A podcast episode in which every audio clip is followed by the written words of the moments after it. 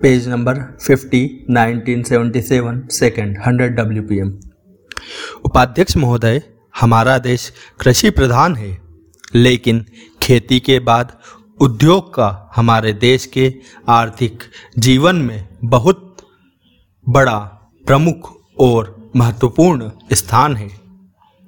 आज़ादी के बाद देश में बड़े बड़े और मौलिक उद्योग धंधे खड़े किए गए हैं।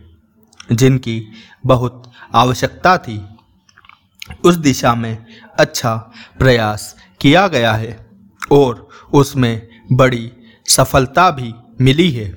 लेकिन जहाँ बड़े बड़े उद्योग धंधे खड़े हुए, वहाँ छोटे छोटे उद्योग धंधों की, खास तौर से उन उद्योग धंधों की, जो देश में परंपरा से चले आ रहे थे, बड़ी उपेक्षा हुई। बहुत से उद्योग धंधे अपने पुराने ढंग से चले आ रहे हैं। उनमें कोई नया परिवर्तन नहीं लाया जा सकता है। उनका कोई विकास नहीं हो सका है।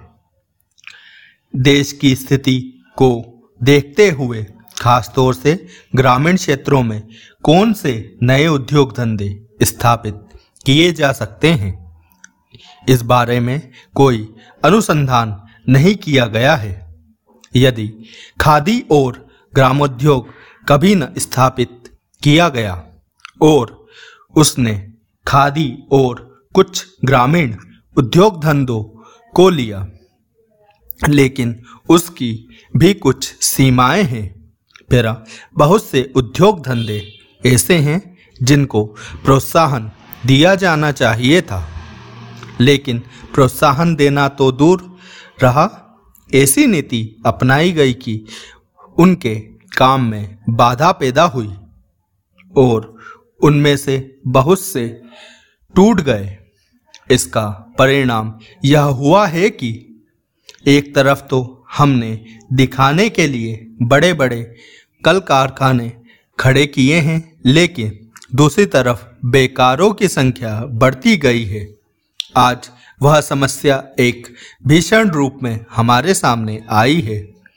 यदि हम छोटे छोटे उद्योग धंधों को खासतौर से कृषि से संबंधित उद्योग धंधों को बड़े बड़े शहरों में नहीं दूर दूर ग्रामीण क्षेत्रों में नहीं फैलाते हैं तो इसके दो दुष्परिणाम होंगे। एक तो उद्योगों का केंद्रीकरण होगा और दूसरे शहरों की आबादी बढ़ेगी, जिससे अनेक जटिल समस्याएँ पैदा होंगी। इससे हर एक आदमी को काम नहीं मिलेगा और हमारे जो पुराने उद्योग धंधे जीवन से संबंधित सामग्रियाँ तैयार करते हैं, उन पर बुरा असर पड़ेगा।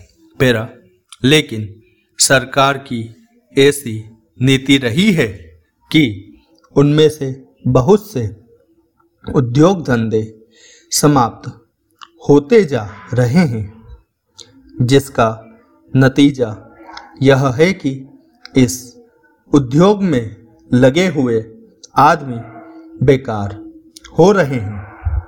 मैं चाहूँगा कि सरकार ऐसे उद्योग धंधों को अधिक से अधिक प्रोत्साहन देने का प्रयत्न करे। ist doch